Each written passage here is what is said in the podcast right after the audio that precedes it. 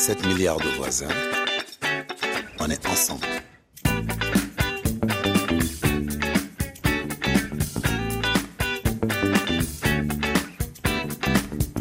Bonjour Didier Acoueté.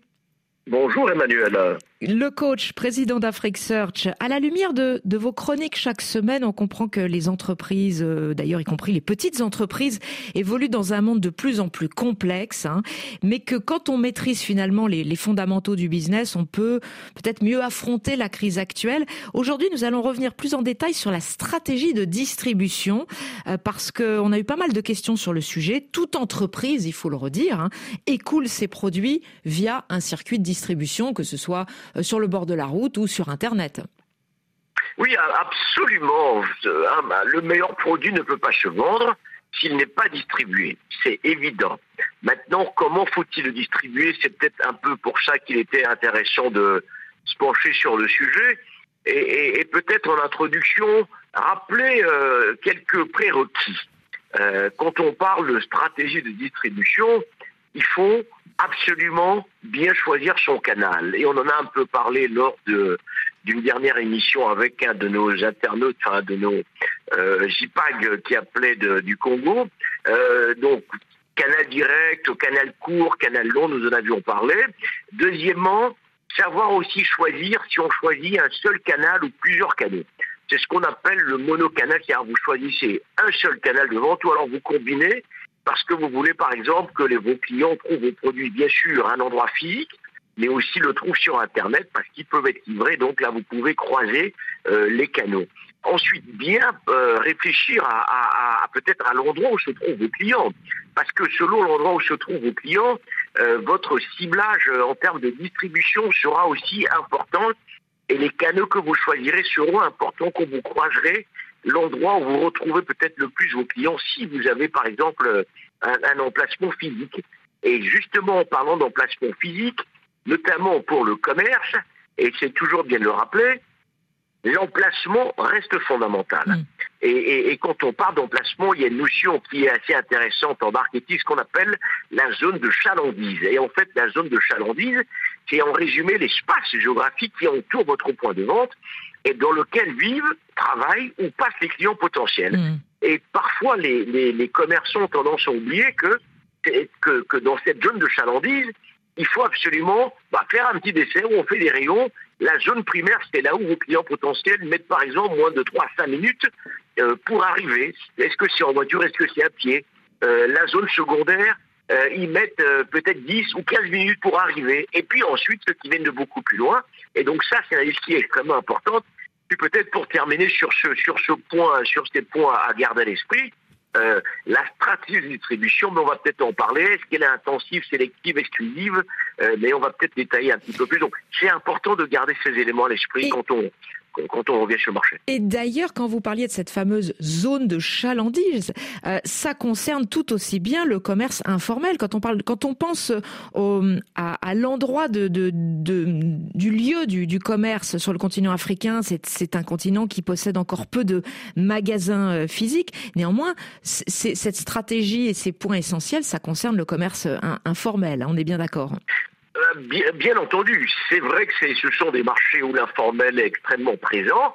Euh, parfois, je, je, croise dans la rue des, bah, des, des, des, gens dans l'informel, peut-être un menuisier euh, euh, qui est installé au bord d'une route, et je dis mais pourquoi est-ce qu'il est installé là-bas mm. alors que il, il n'est pas dans sa zone de chalandise? Les produits qu'il fabrique, que je vois, je constate que même les voitures qui passent là-bas, ce produit ne mm. peut peut-être pas les intéresser. Les habitations qui sont là-bas j'ai l'impression que ce produit ne peut pas les intéresser. Mm. Mais bon, après, vous voyez, celui qui vend même des recharges à un feu, il choisit sa zone de salondie. Il se met à Mais un bien feu sûr, bien sûr. Il se dit ma zone de.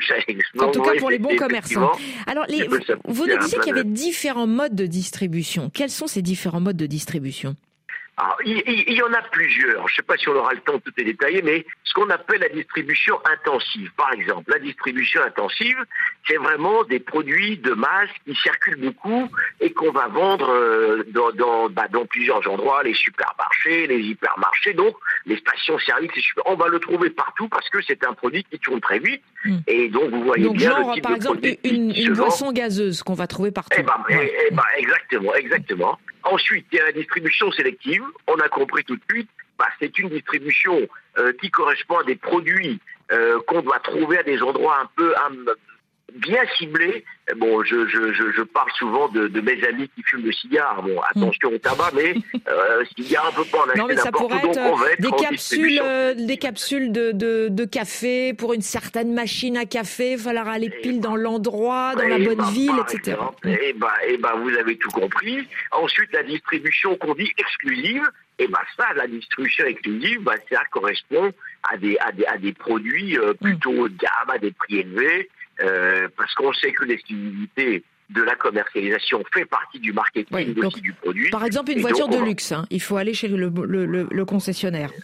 Ou une montre de mmh. luxe, mmh. Euh, ou un bijou, euh, exactement un bijou à un prix Ensuite, on a ce qu'on appelle la distribution en franchise. Alors, c'est pas assez développé pour l'instant en Afrique, mais on le voit. Mais si je vous donne l'exemple de pizza, tout le monde voit tout de suite mmh. de quoi on parle.